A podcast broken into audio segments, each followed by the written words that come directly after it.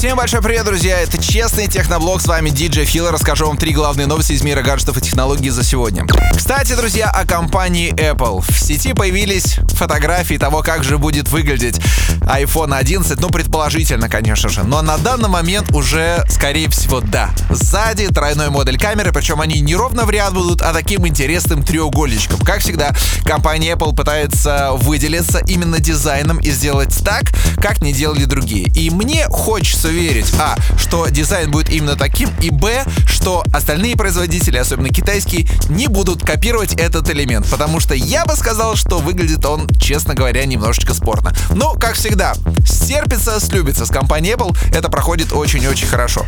Как всегда, в сентябре будет представлен новый iPhone 11, посмотрим, как он будет выглядеть, а фотографии того, что же было слито, вы можете без проблем найти в гугле прямо сейчас. Напишите iPhone 11. Ну а это новости о OnePlus 7 7 об очередном убийце флагманов. Напомню, что через две недели состоится презентация, и впервые компания OnePlus будет презентовать не один смартфон, а два, OnePlus 7 и OnePlus 7 Pro. И появились первые фотографии с тройной камеры от OnePlus Pro. Ну, во-первых, там будет трехкратный оптический зум. Это большой скачок для компании, потому что раньше такого не было. Также в компании OnePlus будет специальный ночной режим, и судя по фотографиям он работает неплохо, но не так хорошо, как на Huawei P30 Pro. Также основная камера будет на 48 мегапикселей, и это тренд 2019 года. Плюс специальный режим HDR, который фотографии будет вытягивать.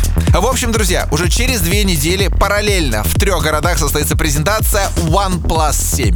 Ну и наконец-то мне удалось завершить тестирование нового флагмана от компании Huawei под названием P30 Pro. И что я вам могу сказать? Во-первых, конечно же, пятикратный зум рулит. Во-вторых, ночной режим. Вы бы видели, как конкуренты ничего не могут сделать в ночном режиме, а P30 Pro снимает так, как будто бы это просто происходит днем. Невероятно выглядящие фотографии, я могу честно сказать так. Также он очень шустрый, в нем отлично работает аккумулятор, он выглядит сногсшибательно.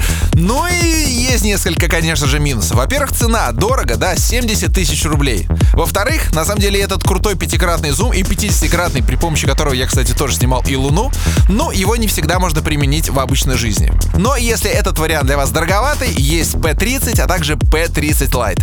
Ну и совсем скоро я вам расскажу о своем тестировании нового флагмана Samsung Galaxy S10 Plus. Ну а на этом все. Меня зовут DJ Phil. Это был честный техноблог. Берегите свои гаджеты, они прослужат вам долго.